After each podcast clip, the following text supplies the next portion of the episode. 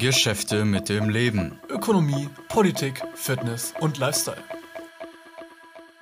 Moin Paul, ich hoffe, du bist gut in das Jahr gestartet. Wir nehmen jetzt gerade den Podcast hier am 3. Januar auf, also am Dienstag tatsächlich. Und meine Frage mal direkt an dich. Wie bist du in das Jahr 2023 gestartet? Was hast du gemacht, Paul? Ja, ähm, herzlich willkommen, Leute. 2023 ist da. Ähm, wie eigentlich jedes Jahr. Also ich weiß nicht, seit wann ich das so mache, aber ähm, es hat auf jeden Fall bei mir eine lange Tradition. Äh, bin ich in Silvester reingeschlafen. Ähm, liegt einfach daran, dass ich mir aus Silvester persönlich nicht so viel mache und B im Skiurlaub bin. Und äh, erstmal ist im Skiurlaub, also ich jedenfalls abends immer unnormal platt. Äh, das heißt, ich gehe abends immer um 10 Uhr oder so pennen. Ähm, und zweitens äh, ist dann nächsten Morgen 7 Uhr aufstehen gewesen, weil natürlich Neujahr, äh, viele haben es gefeiert. Das heißt, morgens ist wenig los auf der auf den Pisten. Ich hasse das Wort Pisten, deswegen ich sage jetzt einfach mal auf den Strecken ähm, und dementsprechend äh, früh eingeschlafen und äh, nicht so viel von äh, Silvester mitbekommen. Domme, bei dir war es aufregender, glaube ich. Ähm, erzähl mal. Ja, ich war über Silvester in Budapest äh, mit einem guten Freund von mir und seinen Geschwistern. Und da waren wir halt am 31. halt auf so einer ich würde mal sagen, WG-Party war es. Und dann sind wir halt so irgendwie um Viertel vor zwölf äh, hochgegangen, denn der Vermieter oder der Hausmeister hat halt extra für diesen Abend äh, das Dach sozusagen geöffnet für die Mieter. Und dann waren wir da, da, halt auf dem Dach und es war halt echt mitten in der City von Budapest. Und dann haben wir halt äh, sozusagen äh, auf den Dächern von Budapest das neue Jahr begrüßt und es war ein sehr, sehr magischer Moment. Ich fand es sehr, sehr cool. Ähm, und dann sind auch so ein paar von uns halt äh, auf so andere Nebendächer geklettert, wo es halt noch ein bisschen höher war. Und da bin ich jetzt nicht drauf geklettert, denn, also ich habe halt ein bisschen Höhenangst. Ähm, aber eigentlich habe ich die Höhenangst relativ gut unter Kontrolle gekriegt. Aber wenn ich Alkohol getrunken habe, und das habe ich halt an dem Abend, da hat das halt meine Höhenangst so stark getriggert, dass ich halt nicht auf dieses höhere Dach da klettern wollte. Also, es gab halt zwei höhere Dächer und eins war halt so wirklich extrem geil. Und da konnte ich halt, halt nicht draufklettern, weil ich halt so Angst hatte, weil das irgendwie vom Alkoholkonsum echt deutlich verstärkt wurde. Und wenn ich halt dort nüchtern gewesen wäre, wäre ich halt auch, ich halt auch, dann auch halt auf das Höhere geklettert, es halt nochmal deutlich, deutlich geiler gewesen wäre. Aber irgendwie konnte ich es halt da nicht. Dennoch war es sehr, sehr nice. Ähm, und auf jeden Fall, ja, sehr, sehr guter Start ins neue Jahr. Ich mache mal direkt weiter. Ähm, wir nehmen jetzt den Podcast am Dienstag auf, deswegen würde ich einfach mal sagen, dass wir den Wochenrückblick von der letzten Woche machen, mit Anfang dieser Woche. Paul, was ist in den letzten Tagen bei dir passiert? Wo bist du? Ähm, wir haben ja, genau, wir haben ja letzte Woche den Podcast ausfallen lassen. Ähm, wir haben das einfach nicht richtig hinbekommen. Äh, nach Weihnachten ähm, war bei uns extrem viel los. Wie wahrscheinlich bei den meisten von euch, extrem viel Familie und so weiter. Und dann war Dom in Budapest, ich bin in Skiurlaub gefahren. Also es wäre alles Kampf gewesen. Haben wir ausfallen lassen. Ähm, wir haben die letzte Podcast-Folge, glaube ich, am 25. aufgenommen. Also danach ähm, viele Familien-Events gehabt.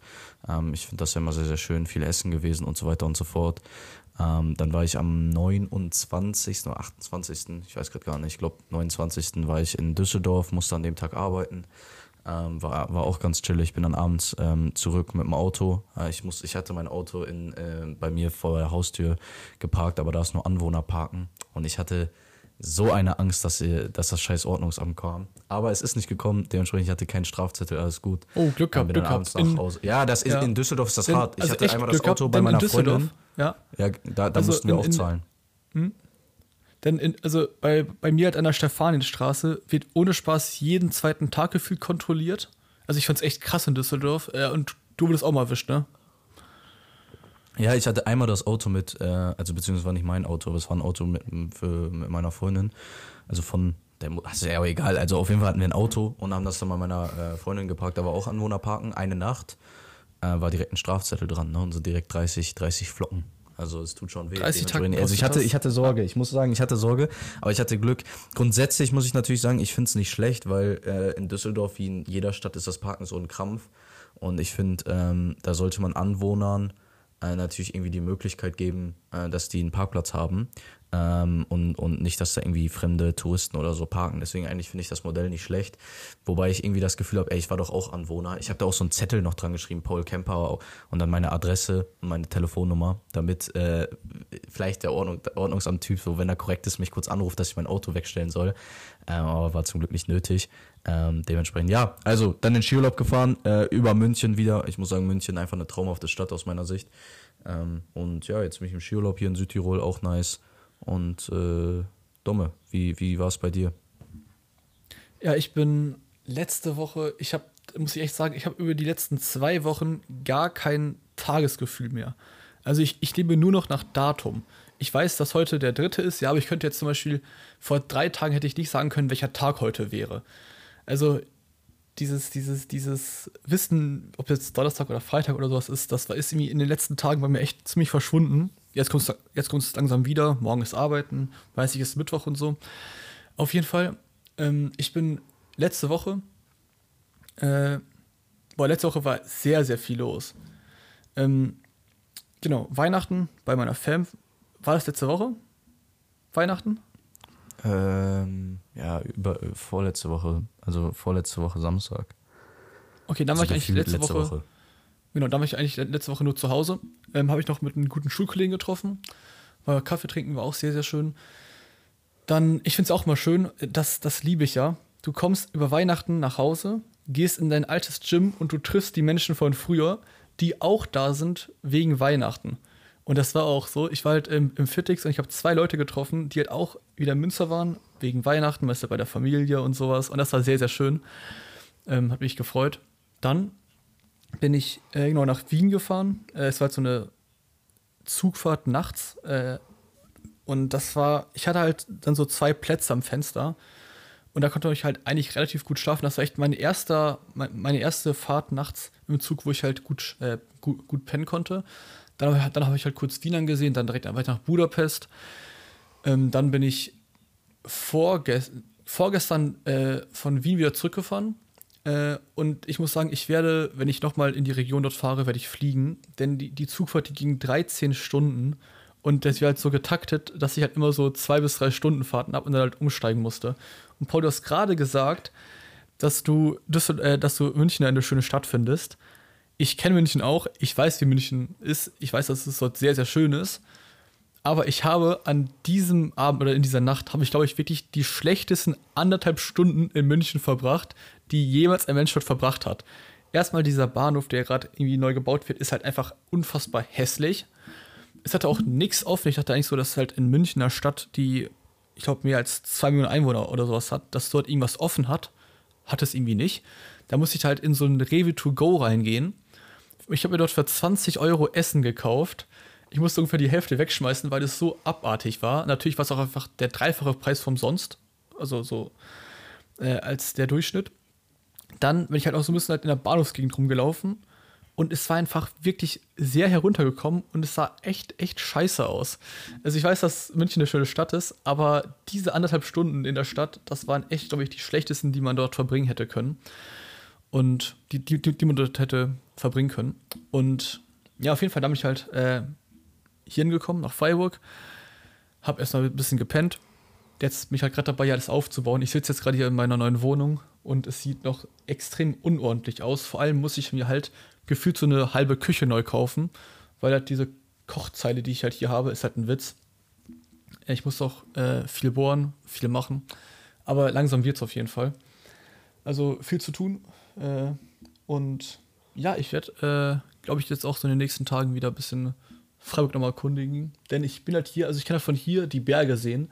Und die sind halt, glaube ich, echt nicht weit. Dementsprechend kann es gut sein, dass ich schnell in der Natur bin, vom Spazieren her. Und da hatte ich auf jeden Fall Bock drauf.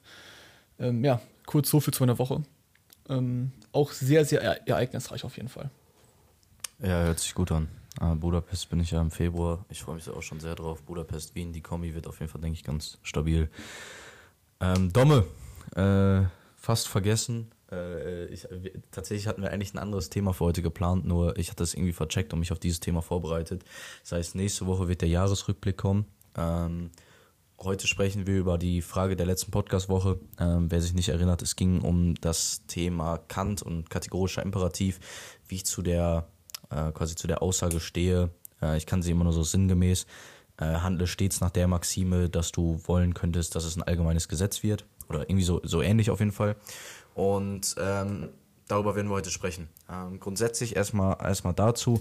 Ich habe mir da ein ähm, bisschen Gedanken zu gemacht und auch ähm, auf jeden Fall äh, mir die Definition rausgeschrieben, ähm, beziehungsweise mich da schlau gemacht. Also es gibt ja zwei Strömungen. Eigentlich Kant, kategorischer Imperativ, das heißt, ähm, da geht es um das Motiv deiner Handlung. Also deine Handlung wird als gut oder schlecht bewertet je, äh, nach deinem Motiv. Ähm, also ob das äh, Motiv von dir quasi moralisch war, ähm, also moralisch gut war.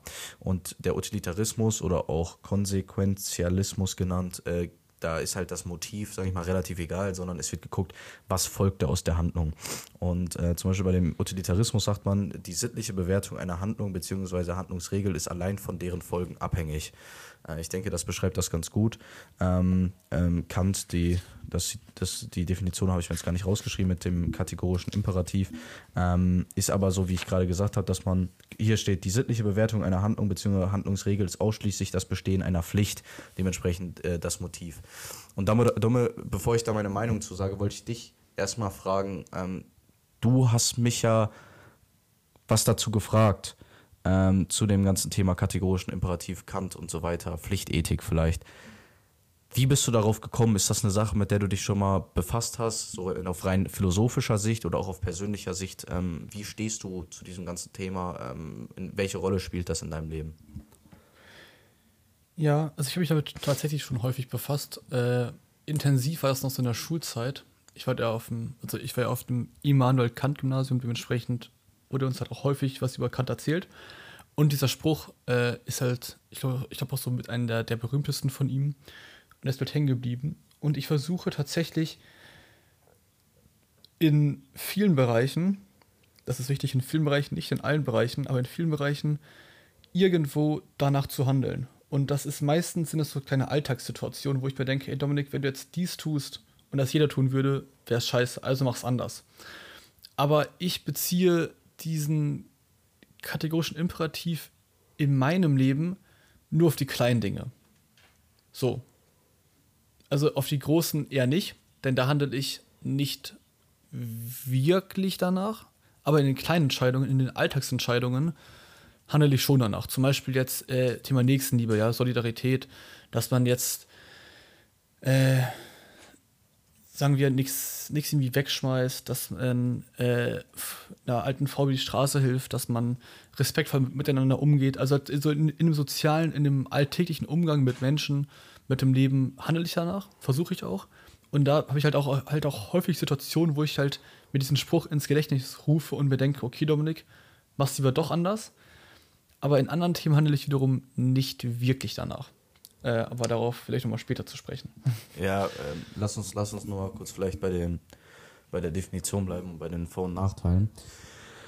Ähm, grundsätzlich ist es ja so, wenn man äh, über den Utilitarismus spricht, ähm, da, da kommen einem ja oft so Gedanken äh, in den Kopf, ähm, wie zum Beispiel, ist es erlaubt, jemanden zu foltern? Ähm, also ist es erlaubt, jemanden, der fünf Kinder gekidnappt hat und an einem, irgendeinem Ort versteckt hat, den zu foltern, damit er äh, Informationen rausbringt, wo die Kinder sich verstecken. Ist das, kann man das machen, ja oder na, nein? Und da muss man ganz klar sagen, wir leben in einem Staat, und wir können da gerne gleich drüber sprechen, ob das gut oder schlecht ist, wo das nicht erlaubt ist. Das heißt, wir leben in einem Staat, wo äh, dem Menschen eine gewisse Würde zugesprochen wird und diese Würde auch unter keinen Umständen irgendwie, ähm, wie sagt man, äh, äh, verletzt werden, werden darf. Verletzt werden darf, genau, genau, verletzt werden darf. Ähm, das heißt, ähm, können, oder ich frage dich einfach mal ganz kurz, findest du, wenn man jetzt über sowas spricht, äh, also darf man den foltern, damit der Informationen rausbringt, wo die fünf Kinder sich verstecken? Oder es gibt, es gab mal ein sehr, sehr bekanntes äh, Beispiel, ich glaube von Ferdinand von Schirach. Ähm, ein ähm, Flugzeug wurde gekidnappt ähm, von Terroristen und es hat, die Terroristen haben es gesagt und die steuern auf äh, das was weiß ich, äh, ähm, die Allianz Arena zu, die gerade voll besetzt ist und die Menschen können nicht mehr flüchten. Dürfte die Bundeswehr dieses Flugzeug abschießen, ja oder nein? Und deswegen, da frage ich dich ganz kurz, wie stehst du zu diesen zwei Fragen? Also ich würde die klar, klar, voneinander, klar voneinander differenzieren. Ähm, denn die erste Frage, da finde ich es gut, dass es so gehandelt, also dass es halt so gehandhabt wird. Das ist ja so ein bisschen äh, wir, wir, wir tun oder wir, wir gehen mit gutem Beispiel voran und dass jeder vom Gesetz gleich ist, dass man halt diese Menschenwürde hat, das finde ich richtig, auch bei Menschen, die extrem Schlimmes getan haben. Ähm, auch wenn ich dort sagen würde, dass es Ausnahmen gibt. Also da würde ich auch wieder sagen, okay, in manchen Fällen vielleicht doch, aber das ist ein schwieriges Thema. Denn wenn jetzt zum Beispiel an dem einen Menschen nicht fünf Menschen hängen, sondern das Schicksal von Tausenden oder sowas, dann ist es, glaube ich, wiederum was anderes. Äh, aber das ist halt auch sehr subjektiv und ich will auch sagen, dass das eine schwierige Frage ist. Ähm, aber an sich finde ich es gut, dass man halt sozusagen diese Sicherheit hat. Ähm, auch wenn ich es halt, halt, immer so ein bisschen in, nach, nach dem Ermessen, nach dem Einzelfall beurteilen würde. Ähm, und beim zweiten würde ich sagen, auf jeden Fall, denn damit wird ja äh, Leid verhindert. Also man wird halt sozusagen das kleinere Übel nehmen, ja. Wenn jetzt das Flugzeug äh, in das Stadion fliegt und dort anstatt die 150 Passagiere, äh, was weiß ich, 800 Menschen sterben, dann ist es besser, das Flugzeug abzuschießen. Aber ich glaube, es ist jetzt so gehandhabt, dass man das in Deutschland nicht machen darf oder nicht machen dürfte. Meine ich, aber ich weiß es nicht. Nee, ist auch so, darf man nicht weil man darf Menschenleben nicht aufwiegen. Man darf nicht sagen, ähm, also man darf genau eigentlich diese Aussage nicht treffen, das ist das kleinere Übel. Obwohl wir das alle instinktiv denken, ich auch, darf man nicht sagen, äh, ja gut, wenn nur die Passagiere, die ja wahrscheinlich, sehr, sehr wahrscheinlich über, äh, sonst aussterben würden, jetzt schneller sterben, ist es das kleinere Übel, als wenn jetzt im, in der Allianz Arena noch 10.000 Menschen mitsterben oder was weiß ich. Ähm, aber das darf man vom... Okay. Bitte? Das darf man nicht. Wie findest, also, ja, Mhm. Wie findest du das, Paul? Ähm, ich finde, beides sollte nicht gemacht werden. Aus dem einen Grund, in der Situation selber wäre ich dafür, dass man das Flugzeug abschießt. Ich möchte aber nicht in einem Staat leben, wo das erlaubt ist. Das ist für mich äh, äh, nämlich der große Unterschied, weil äh, gewisse Situationen sind Ermessungssache. Aber wenn man sagen würde, grundsätzlich hat jeder eine Würde und grundsätzlich darf man Leid nicht aufwiegen und grundsätzlich äh, handeln wir nach äh, oder sprechen wir jedem Menschen eine Würde zu, aber in gewissen Ausnahmen nicht, dann eröffnet das äh, Willkür Tür, Tür und Tor. Das heißt, du kannst irgendwann immer kannst du dir irgendwie äh, irgendwas einfallen lassen, dass du sagst, ey, die Folgewirkung ist so viel größer als äh, die Verletzung der Würde der Person, dass du halt äh, irgendwann äh, es dazu kommt, dass bei den kleinsten in Anführungszeichen Sachen, äh, die Würde verletzt wird, damit man halt die, die, die Konsequenz, die aus der Verletzung der Würde resultiert, äh, quasi, dass die größer ist und dadurch schwerer wirkt als die Verletzung der Würde bei dieser einzelnen Person. Das heißt, ich möchte in einem Staat werden, wo ich mich darauf verlassen kann, dass egal was passiert, ähm, mir meine Würde nicht verletzt wird. Ähm, weil ich glaube, und da, da, da, da, da bin ich ein ganz fester äh, ganz ähm, fester Anhänger von dieser Theorie, sage ich mal, oder von der Überzeugung, ähm, während den Anfängen. Äh, gewisse Grundpfeile muss man haben und die dürfen nie angetastet werden. Dieser Satz, die Würde des Menschen ist unabtastbar, darf nie angetastet werden. Egal, ob ich jetzt in dieser Situation denken würde, ey, scheiße, knall das scheiß Flugzeug ab. Die würden wahrscheinlich zu 99% sowieso sterben und du äh, savest damit 10.000 plus Menschenleben aber ich möchte grundsätzlich nicht, dass der Staat, dass das staatlich legitimiert ist, das zu machen. Ähm, verstehst du, ähm, wie ich das meine? Ich verstehe den Punkt, ja. Ich würde das so ein bisschen übertrieben auf die Spitze getrieben nennen. Denn du könntest ja jetzt auch sagen, ey, wenn du jetzt in einem Stadion sitzt, da kommt ein Flugzeug, dann willst du im Staat leben, wo der Staat das, das Ding abknallt und du dein Fußballspiel weiter gucken kannst, ohne drauf zu gehen mit deinen äh, 300 Nachbarn. Weißt du, also man könnte es ja auch umdrehen in dem Fall jetzt zum Beispiel. Ja, aber, ja, aber das meine ich, wenn ich da kurz drauf Bezug nehmen kann. Das ist das, was ich in, in Corona-Zeiten noch immer ähm, kritisiert habe. Die, das oberste Gebot, die oberste Aufgabe des Staates ist nicht, mich vor meinem Tod zu schützen. Und das wäre ja gerade deine Argumentation ich finde, das oberste Gebot des Staates ist nicht, mich vor meinem Tod zu schützen. Deswegen fand ich auch die Corona-Maßnahmen, äh, fände ich, hätte man da mehr auf Eigenverantwortung setzen müssen, weil der, es ist nicht Artikel 1 im Grundgesetz, der Staat soll alle erforderlichen Maßnahmen treffen, dass wir äh, ähm, so lange leben wie möglich, sondern das erste Artikel im Grundgesetz ist, die Würde des Menschen ist unantastbar. Und man kann quasi die Würde auch quasi äh, nicht verletzen, wenn man halt stirbt. Weißt du, wie ich meine? Also die Würde muss nicht zwangsläufig verletzt werden, wenn man gerade stirbt. Es ist natürlich, man, man wiegt das eine mit dem anderen ab. Nur grundsätzlich finde ich, ähm, dieser Artikel 1 Grundgesetz ist einfach der wichtigste und wichtiger, als dass der Staat mich vor meinem Tod schützt. Ja. Aber der Artikel 1 ist auch wiederum, ist auch wiederum ein bisschen Auslegungssache heutzutage, ne? Also viele, viele Gruppen haben ja auch gesagt, dass der jetzt irgendwie verletzt wurde und sowas, aber das ist ein anderes Thema. Ich glaube, darum soll es heute nicht gehen. Ähm, auf jeden Fall, ich, ich, kann den, ich kann deinen Standpunkt verstehen. Da habe ich nur eine andere Meinung. Aber ich denke, das ist auch in Ordnung so. Ja, ja, ja, alles gut, Digga. Ich wollte nur sagen, ich, ich bin dafür, dass da keine Ausnahmen gemacht werden. Äh, wobei ich natürlich instinktiv äh, sagen würde, ey, das Flugzeug sollte besser abgeknallt werden. Gut, äh, kommen wir zum nächsten Punkt. Ähm, wir haben jetzt diese Beispiele besprochen, war vielleicht ganz interessant. Ähm, wir haben ja gerade so ein bisschen den Nachteil besprochen beim Utilitarismus, dass man halt auf die Folgen guckt, aber zum Beispiel gewisse Grundpfeiler wie die Würde beeinträchtigt werden könnten. Beim, bei Kant ist es, ist es, ist es so, da, da gibt es ja so zwei, zwei Dinger, die sehr interessant sind. Und erstens ist es ein Punkt, der mir gerade ehrlich gesagt erst in den Kopf gekommen ist. Ähm, mein Vater sagt das so gerne und da ist extrem, extrem viel dran. Das Gegenteil von gut gemeint ist gut gemacht. Wie oft haben Menschen schon gesagt, ah, das war nur gut gemeint. Das heißt, die sind quasi ihrer moralischen Werte nachgekommen, haben so gehandelt, haben aber für eine extrem schlechte Folgewirkung gesorgt.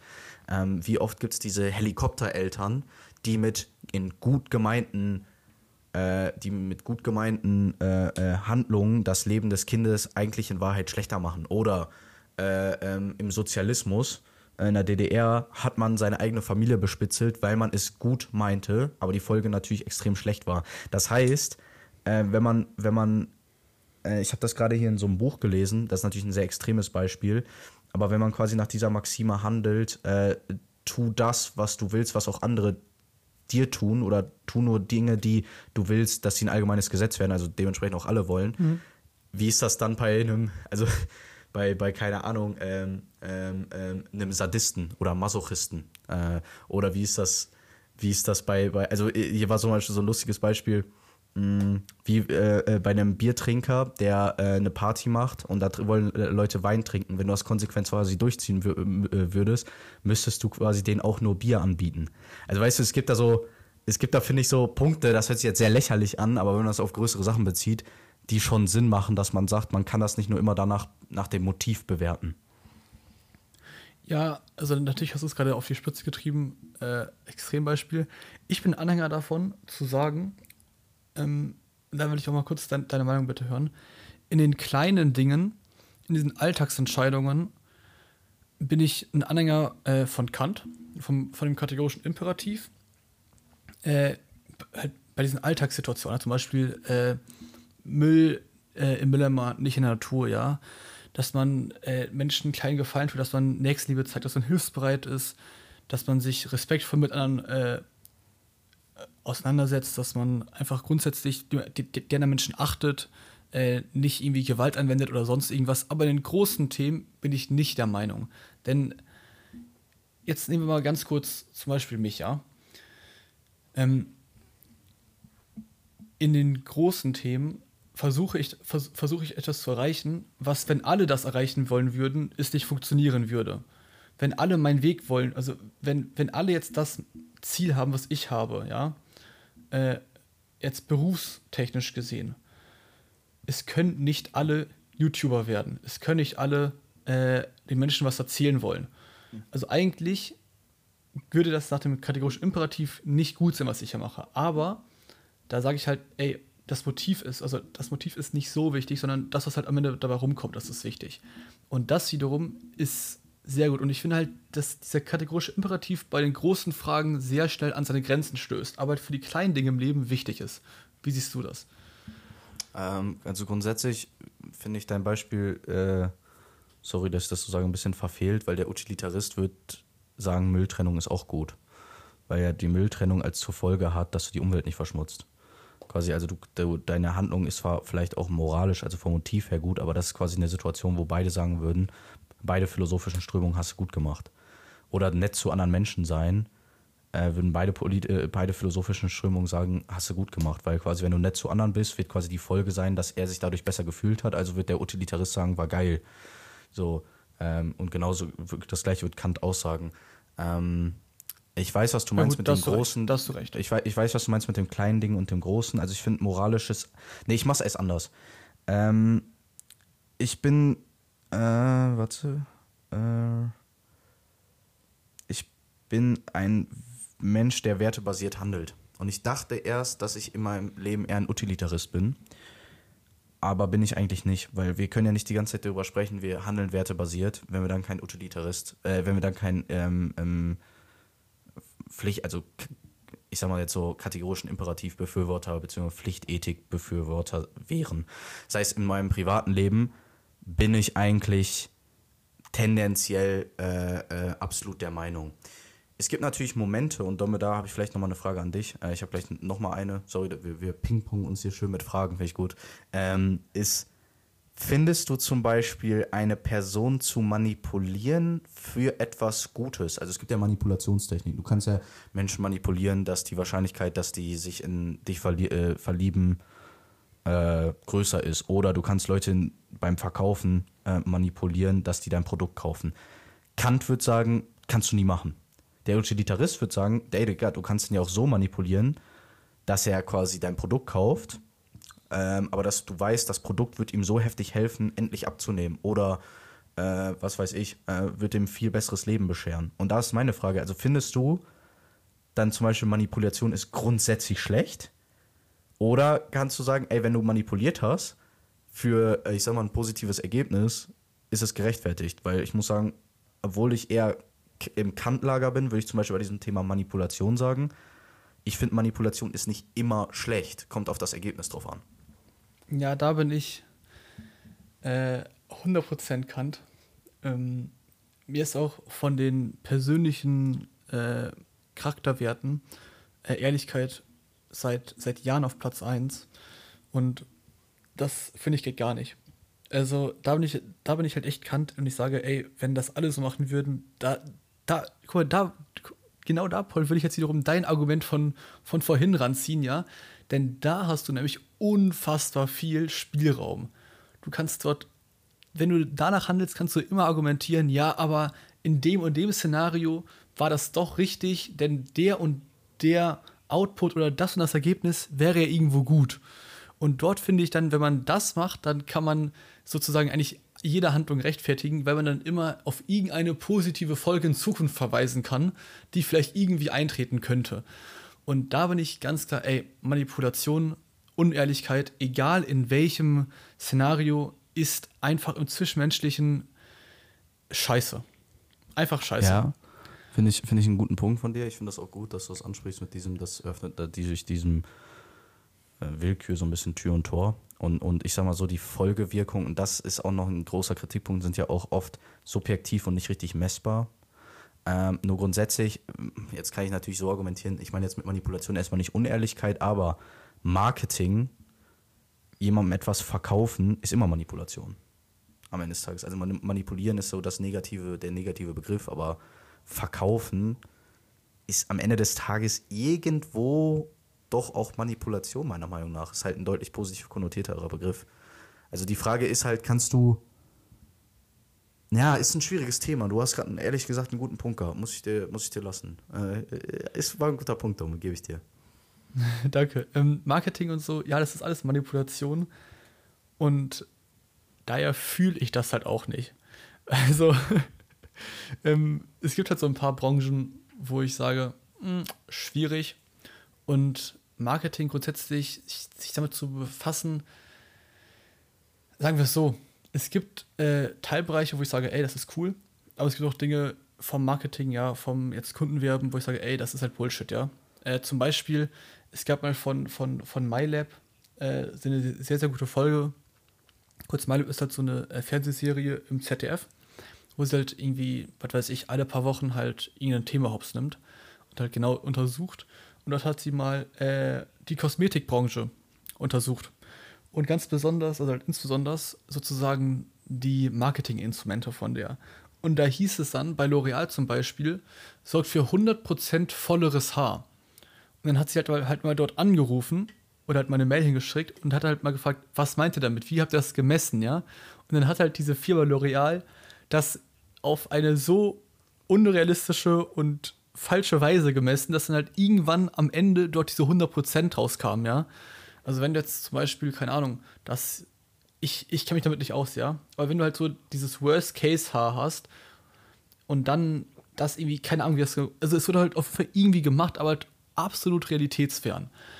Und da muss ich mir denken, okay, das ist wirklich absolut bodenlos, ja. Also das würde ich zum Beispiel aufs Schärfste verurteilen. Also da würde ich sagen, ey, die Marketingmenschen da haben echt Scheiße gebaut, ja. Ich meine, es gibt auch gutes Marketing, ja. Wenn man jetzt zum Beispiel mit äh, Daten, Fakten argumentiert, ja. Aber wenn man halt so manipuliert, so ein bisschen Falschinformationen streut oder halt einfach nur die Informationen so gerade gebiegt wurden, dass sie passen, finde ich das aufs Schärfste zu verurteilen. Ähm, da bin ich echt knallhart. Ich muss auch sagen, ich bin halt auch extrem, denn für mich ist Ehrlichkeit sehr, sehr wichtig. Und deswegen reagiere ich halt auch auf diese Dinge sehr, sehr sensibel, auf jeden Fall. Ähm, ja, also mit dem, mit dem Ehrlichkeitsding also bewusste Falschmeldungen streuen finde ich auch komplett scheiße. Äh, aber ähm, also ich meine grundsätzlich alle, alle Studien oder alles, was da auch bei Alpecin oder also auch bei, also bei in jeder Werbung ist das so, die legen das so aus, dass die quasi nicht deswegen verklagt werden wegen Falschmeldungen, aber am Ende des Tages ist Bullshit, was sie gelabert haben. Genau, genau. Es ist immer, ähm, so, es, es, ist immer so eine Grauzone, wo man nicht dafür irgendwie gebumst werden kann, aber es ist halt Bullshit. Ja, ja. Ähm, kommen wir vielleicht noch abschließend jetzt dazu. Ähm, Domo, du hast es gerade schon gesagt, du bist im Privaten ähm, Anhänger der Pflichtethik, äh, also Handlungen nach dem Motiv bewerten, ähm, quasi nur Dinge zu tun, wo du dir auch wünschen würdest, dass es andere tun. Äh, solange du jetzt nicht psychisch krank bist, äh, ist das wahrscheinlich auch eine ganz gute, ganz gute, ganz gute Sache. Ich muss sagen, ich persönlich ich, mir ist aufgefallen, Domme, gerade so als ich gesprochen habe, ich bin da doch ein relativ beliebig. Also ich habe da, ich kann keiner philosophischen Strömung, und ich denke, das können wahrscheinlich auch fast keiner, 100% alles abgewinnen. Also grundsätzlich finde ich, im Privaten ähm, ist moralisches Verhalten, wertebasiertes Verhalten oberstes Gebot. Aber es, du könntest mir bestimmt jetzt Situationen sagen, wo ich sage, okay, da ist das Motiv mir nicht so wichtig oder die, die Handlung an und für sich, ob sie jetzt moralisch war, ähm, nicht so wichtig wie die Folge. Äh, das gleiche ist auch im Politischen. Ähm, ich, ich sag, äh, ich habe gerade so argumentiert, ich find, bin da äh, absolut auf Kants Seite und mit Würde des Menschen unantastbar und so weiter ist wichtig. Gleichzeitig sage ich so, das ist jetzt ein sehr großes Feld, was ich damit aufmache, wir müssen da jetzt nicht drüber diskutieren, äh, nur so als Beispiel. Ähm, Linke würden wahrscheinlich sagen, wir können nie in einem Wirtschaftssystem leben, ähm, wo es ein paar Familien gibt, die die Hälfte des Vermögens in ganz Deutschland haben. Ich sage, da nehme ich lieber das kleinere Übel, dass wir halt da vielleicht eine ganz krasse Ungleichheit haben, wenn es am Ende des Tages allen besser geht. Und quasi die Linken würden sagen, es darf nie so eine Ungleichheit herrschen. Das heißt also so ein bisschen kategorischer Imperativ, das darf nie herrschen. Und ich sage, ich nehme es in Kauf für eine bessere Konsequenz. Das heißt, mir ist selber aufgefallen, je nach Situation gewinne ich dem, der einen philosophischen Strömung was ab und der anderen auch. Wobei ich grundsätzlich, wenn ich mich entscheiden müsste, auf Kants Seite wäre.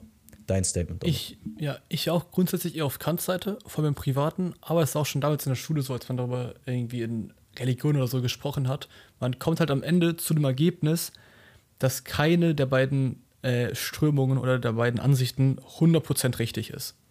Ist es einfach nicht zum Beispiel im Privaten ist es auch so, dass ich, also dass jetzt der Utilitarismus und das der kategorische Imperativ, wie du auch schon vorhin gesagt hast, sich häufig überschneiden.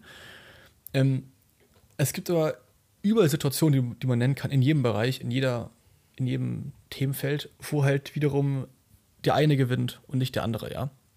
Also es gibt halt keine klare oder absolute Aussage.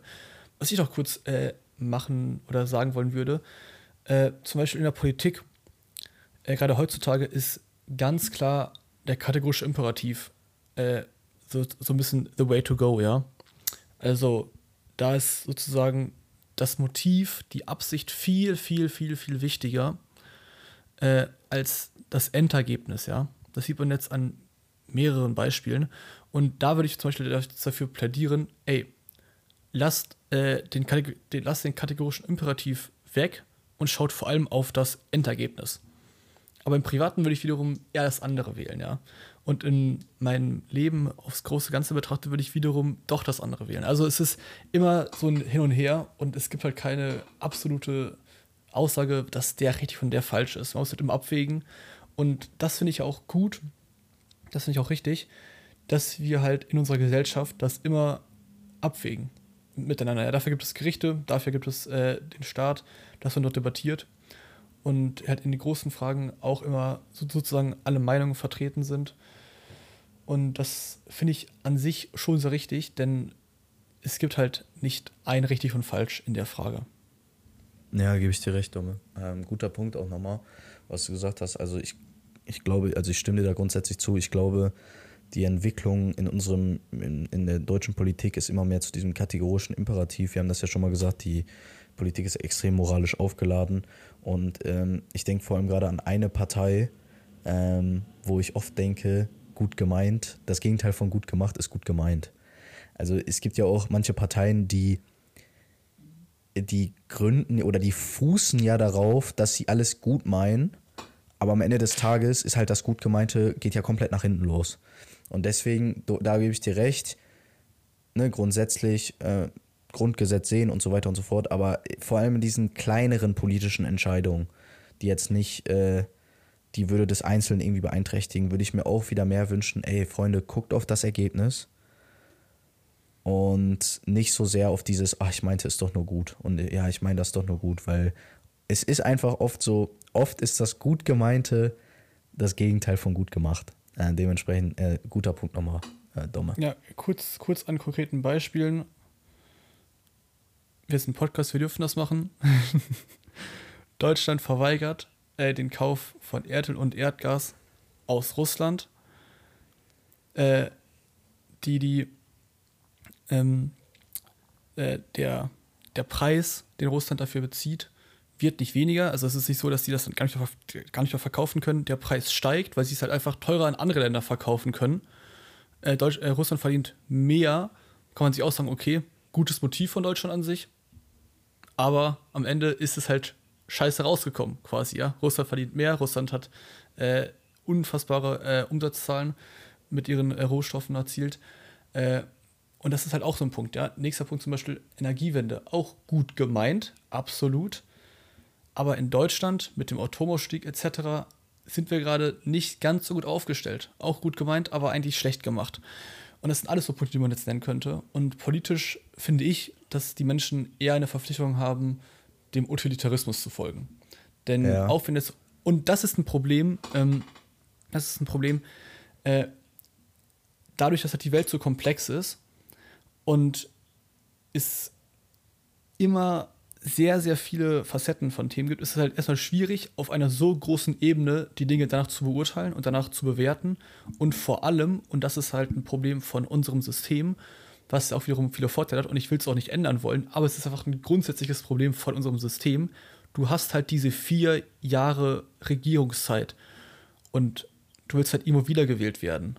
Und Entscheidungen, die vielleicht am Ende gut sind für das Volk, werden halt nicht getroffen, weil sie halt einfach unfassbar unpopulär sind. Und das, wird halt da, das führt halt dazu, dass äh, sozusagen immer nur nach dem kategorischen Imperativ gehandelt wird, weil man ja den Menschen was Gutes tun will, weil man ja gute Nachrichten darstellen will, etc. Aber am Ende kommt vielleicht gar nicht so viel Gutes raus, weil äh, das Endergebnis halt einfach Trash ist. Ja, ich gebe dir da recht, Domme. Wenn ich da einmal kurz was zu dem Thema Russland sagen kann grundsätzlich ist ja das Motiv äh, ja vielleicht, vielleicht gut und so weiter und so fort.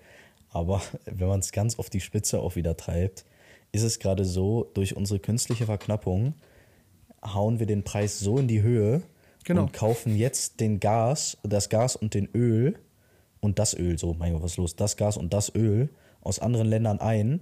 Und wie glaubt ihr, findet das gerade so ein Land wie Kenia oder so? Die ganzen afrikanischen Länder, die jetzt für unfassbar hohe Preise Gas und Öl einkaufen müssen. Auch die brauchen ja Gas und Öl. Ich meine, wir als Deutschland, gut, wir heulen ein bisschen wegen Inflation, aber wir können es uns leisten.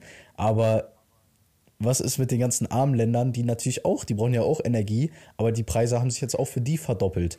Äh, dementsprechend, ach, das ist aber ein anderes Thema. So, Domme.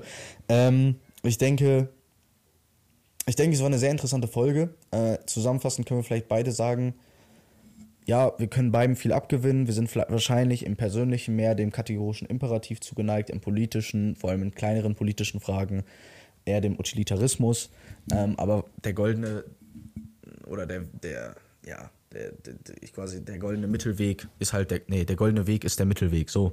Ähm, dementsprechend ja. denke ich, ähm, können wir da jetzt nicht abschließend sagen, boah, die eine philosophische Strömung hat auf jeden Fall recht. Nein, nein, es ist immer eine Abwägungssache, man muss immer darüber diskutieren, debattieren. Äh, und auch, dass wir jetzt im Persönlichen dem kategorischen Imperativ äh, mehr, Sympathie, mehr sympathisch gegenüberstehen, ist auch nur unsere eigene Meinung, ja. Das kann jetzt wiederum ein Zuhörer von uns anders sehen, ist auch völlig in Ordnung. Und man muss halt sagen, dass es wirklich immer eine Ermessensfrage ist und halt auch immer auf das jeweilige, auf die jeweilige Situation zu betrachten ist, ja. Also es gibt dort wirklich absolut nicht richtig und falsch. Ja, absolut, absolut. Äh, Domme, ich würde sagen, ähm, Fragen? Hast du Bock? Ja, Fragen. Ja, Mann, bitte. Dominik, ich glaube, schwere Frage. Ich, ich, hätte, ich könnte sie jetzt nicht aus dem Kopf beantworten. Bestes Buch, was du 2022 gelesen hast? Bestes Buch? Ja, okay. Ähm, ich kann es aus dem Kopf beantworten. Ich muss sagen, es waren, also ich glaube, 2022 war mit Abstand das beste Bücherjahr von mir. Also ich habe unfassbar viele, unfassbar gute Bücher gelesen. Ich muss da mal kurz äh, einfach ein paar nennen. Ähm, gönnt, euch, gönnt euch bitte das Buch äh, von Marc Friedrich, äh, Der größte Crash aller Zeiten. Man kann das schnell weglesen, es ist nicht kompliziert, aber es wird sehr, sehr viele interessante Dinge genannt. Ähm, aber das beste Buch äh, aus letzten Jahr war ganz klar äh, Weltordnung im Wandel von Redalio. Ich saß auch bestimmt vier, fünf Monate an dem Schinken, weil das so komplex ist. Und das ist das Ding, Paul, ganz kurz, ich fange jetzt an, also du kannst halt Bücher auf mehrere Arten lesen und ich fange jetzt an, halt Bücher wirklich damit zu arbeiten, ja, die als sozusagen Arbeitsmaterialien anzusehen. Und ich habe ja jetzt äh, so gemacht, dass ich halt an diesen Sachbüchern immer die wichtigsten Stellen markiere. Und ich sag dir, jetzt aus diesem Buch Weltordnung Wandel von Ray Dalio die wichtigsten Stellen rauszuschreiben und das zusammenzufassen, das ist richtige Arbeit. Aber so arbeitest du halt mit dem Buch und so äh, vertiefst du halt, halt auch nochmal das ganze Gelesene. Denn das ist, das, das ist halt das Ding, wenn du, wenn du halt jetzt so ein hartes Buch nur liest, dann denkst du dir halt in dem Moment des Lesens, ah, oh, interessant, aber hast ihn halt in zwei Tagen schon wieder vergessen und dann war's das. Und wenn du halt das halt echt aufnehmen willst, dann musst du halt echt damit arbeiten, du musst die Dinge rausschreiben, du, du musst dir Notizen machen, das Ganze. Und das ist richtig heftig, das ist halt Arbeit, das ist dann auch kein entspanntes Buchlesen mehr. Aber anders geht's halt mit diesen harten Büchern nicht. Ja, ähm, finde ich cool, dass du das machst. Ich lese jetzt gerade äh, Staatskunst von Henry Kissinger, ist auch ein oh. unnormaler Schinken. Ja, ja. Äh, circa 600 Seiten, aber kann man eigentlich ganz gut weglesen. Äh, ist einfach so, dass der an sechs verschiedenen ähm, Staatsoberhäuptern quasi äh, so ein bisschen erstmal so deren Legislatur oder deren Leben äh, aufzeigt und deren Führungsstil sehr, sehr interessant. Also ich habe jetzt schon zwei fertig. Einmal Adenauer war drin und einmal Charles de Gaulle. Ich glaube, jetzt kommt Richard Nixon. Was ich sagen will, ich mache das auch. Ähm, ich mache jetzt, ich, ich arbeite auch mehr mit dem Buch. Ich habe auch oft jetzt äh, einige Bücher jetzt nochmal zweimal gelesen, vor allem im Bereich Persönlichkeitsentwicklung, weil ich habe es Domme letztens schon mal gesagt und äh, Domme wird das auch kennen Du, du liest immer nur das, du, also je, nach, je nachdem, wo du mit deiner Persönlichkeit gerade stehst, ziehst du ganz andere Learnings aus dem Buch und liest das Buch komplett neu. Wenn du jetzt ein Buch liest, was du vor vier Jahren gelesen hast, du liest das Buch mit komplett neuen Augen und siehst und kriegst komplett neue Learnings. Und deswegen, das mache ich gerne. Und hier mache ich zum Beispiel extrem viele Eselsohren, wo meine Mama mir gesagt hat, Paul, Digga, also dieses Buch hat irgendwie 40 Euro gekostet, was für ein Buch sehr viel ist. Wo sie meinte, ey, ich könnte das niemals in so einem Buch machen. Wo ich dann halt meinte, ey, aber so kriege ich den Maxima, das Maximale raus aus dem Buch. Und wenn ich dann nochmal reingehe, weiß ich ganz klar, ey, überall, wo ich ein Eselsohr reingemacht habe, das war für mich damals eine interessante Stelle. Und das kann ich mir jetzt auf jeden Fall nochmal gut durchlesen. Ähm, das heißt, das Problem ist halt, glaube ich, was ich sehe, Bücher, dieser ganze Content im Internet, der ist halt einfach zu günstig und wir schätzen den nicht. Und Genau, ich genau. finde das, Ja, ich find ja. das gut, dass du jetzt langsam anfängst zu sagen, ey, dieses Buch von Ray Dalio, der schreibt all sein Wissen über die, was weiß ich, Makroökonomie oder sonst was rein. Ey, Digga, der könnte das auch für 10.000 Euro verkaufen und dann würdest du damit so umgehen. Und dementsprechend finde ich das super, dass man jetzt langsam anfängt zu sagen, man nimmt Bücher und arbeitet richtig mit denen. Ja, Wissen ist einfach viel zu günstig heutzutage. Es ist so. Es ist so günstig, es ist nicht mehr geschätzt, gerade in Bücherform. Auch für mich persönlich absolut. Äh, da bin ich keine Ausnahme. Und dass man dort äh, versucht, das Maximale da rauszuholen, das ist echt wichtig. Und das ist halt auch der, so, sozusagen das Preisschild ein riesiger Indikator. Wenn jetzt so ein Buch äh, anstatt 20 oder 30 Euro 300 kosten würde, würdest du auch denken, Digga, das Buch, das kostet 300 Euro, das muss so viel Wissen drin stehen, ich muss irgendwie damit, damit mehr machen, ja. Aber weil es halt nur 30 kostet, denkst du dir halt, ja, fertig. Ähm, Paul, ganz kurz, ähm, Henry Kissinger war doch Verteidigungsminister, oder? Äh, ich glaube, der war Außendienstminister, nicht Verteidigung, aber der war vor allem Sicherheits, äh, sicherheitspolitischer Berater. Der Ja, war ey, ganz- eigentlich also, eine extreme ja. Drecksau, ja. Gena ge ge genau, genau. Ich habe, also, das ist ja halt jetzt meine Frage an dich. Wenn der jetzt so ein Buch schreibt, ja, und der hat viele Kriege mitorganisiert äh, von den USA, der hat unfassbar viel Dreck am Stecken. Paul, wie bewertest du so einen Menschen? Ja, ich muss sagen, er, er hatte, glaube ich, schon mal den Friedensnobelpreis, lustigerweise, meine ich. Ich will nicht lügen. ähm, erstmal, ey, Henry Kissinger ist Deutscher. Erstmal, natürlich ist er mir sympathisch, Mann. Er ist, er ist in Fürth geboren, ist dann äh, ähm, geflüchtet äh, als Jude damals, ich glaube 1935. Also erstmal ein, ist eigentlich ein Deutscher, kein Amerikaner. Ähm, nee, aber wie bewerte ich das Buch? Ja, ich lese das Buch natürlich mit Vorsicht, weil ich finde grundsätzlich das Buch sehr neutral geschrieben. Also der, der erläutert auch sehr schön äh, in dem Bereich mit Adenauer und mit de Gaulle äh, die sicher, also die strategischen Entscheidungen der USA, dass die manche Sachen, zum Beispiel de Gaulle war ja sehr auf Frankreichs Unabhängigkeit bedacht, ähm, dass, dass die USA das nicht cool findet. Aber natürlich musst du immer im Hinterkopf haben, der Typ hat das, der, der beschönigt den ganzen Shit. Und der Typ wird sich selber natürlich auch nicht schlecht dastehen lassen. Also ich meine, der war sicherheitspolitischer Berater, glaube ich, oder wie nennt man das, Sicherheits im äh, der, nationale Sicherheit oder so, irgendwie heißt das doch so in der USA, ich weiß jetzt gerade nicht, ist egal, äh, während des Vietnamkriegs.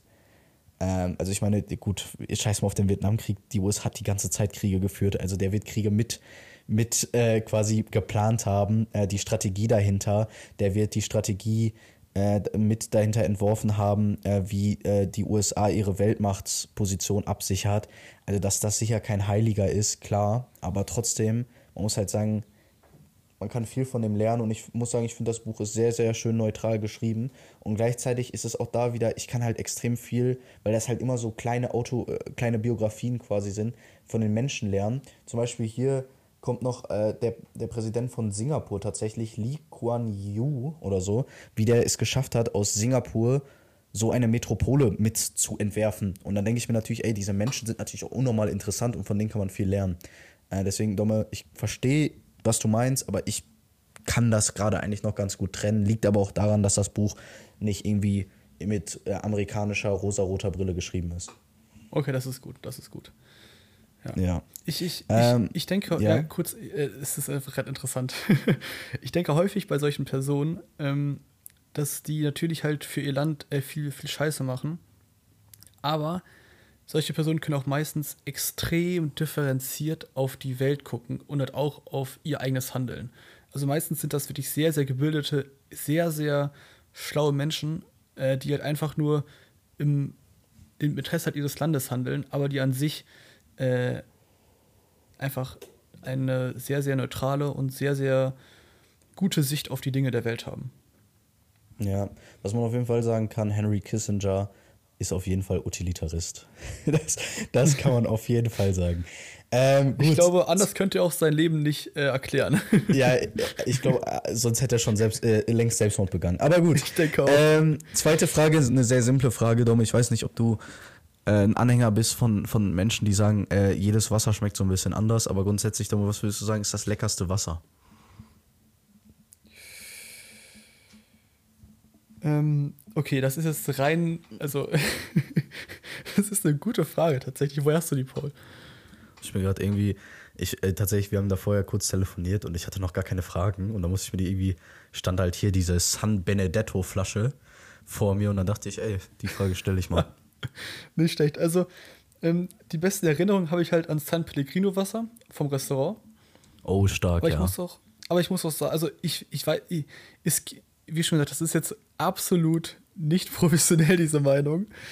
Aber ich denke, oder ich habe das Gefühl, dass das halt so sehr, sehr gut schmeckt. Und ich habe auch einfach so die besten Erinnerungen daran. Ähm, grundsätzlich muss ich sagen, dass mir Wasser aus Plastikflaschen sehr, sehr schlecht schmeckt. Ich kann das immer ziemlich eigentlich nur so aus, aus, aus Glasflaschen. Das ist, das, das ist übrigens auch bei Cola bei mir so. Cola aus diesen Plastik-Cola-Flaschen schmeckt mir deutlich schlechter als aus Dosen oder als 100 aus Prozent. Glasflaschen. 100 Prozent. Ähm, San Pellegrino oder ähm, tatsächlich äh, Salvus-Wasser.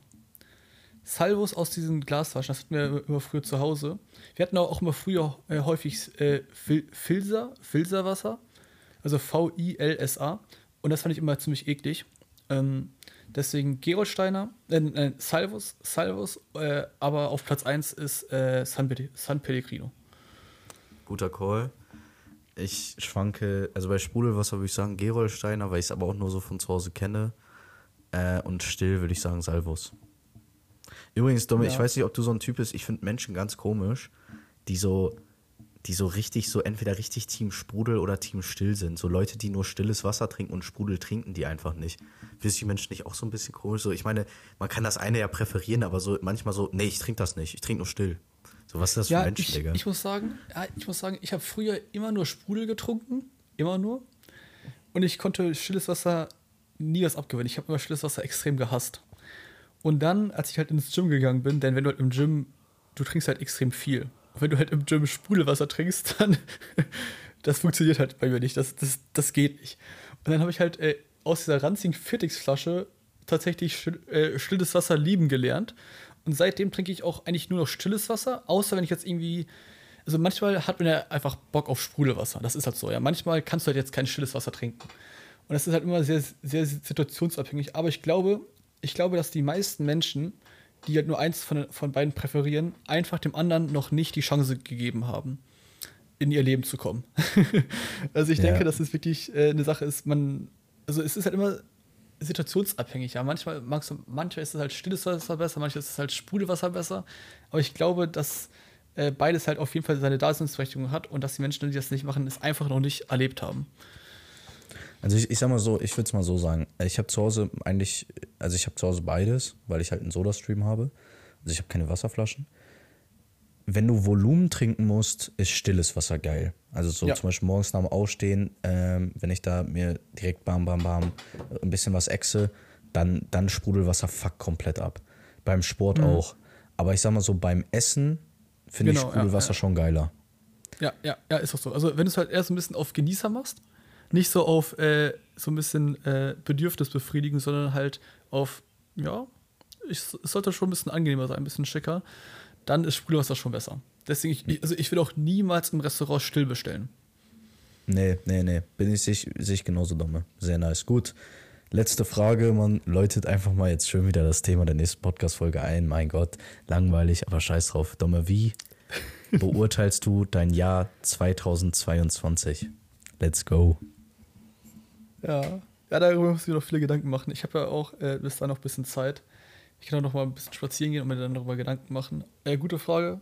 Äh, nächste Podcast-Folge, genau. Geht dann halt über unseren Jahresrückblick quasi. Erkenntnis hatten wir ja schon. Und ja, ich würde dann sagen, ich habe alles gesagt. Äh, sehr, sehr stabile Fragen, Paul. Was ich auch schön fand, ist, dass wir halt heute über die Fragen richtig diskutiert haben und halt auch da noch so ein paar kleine Unterthemen eröffnet haben. Bei Kissler zum Beispiel fand ich ziemlich schön. Gut, ich würde mal sagen, äh, hat mich sehr gefreut. Ich finde es eine starke Folge. Äh, bis zur nächsten Woche. Haut rein. Ciao. Ja, haut rein, Leute. Ich fand es auch eine sehr nice Folge, ganz kurz. Ich hoffe, euch ist aufgefallen. Wir haben uns besser auf die Podcast-Folge vorbereitet. Das ist unser Anspruch für 2023. Okay, alles klar, haut rein. Schöne Woche. Ciao, ciao.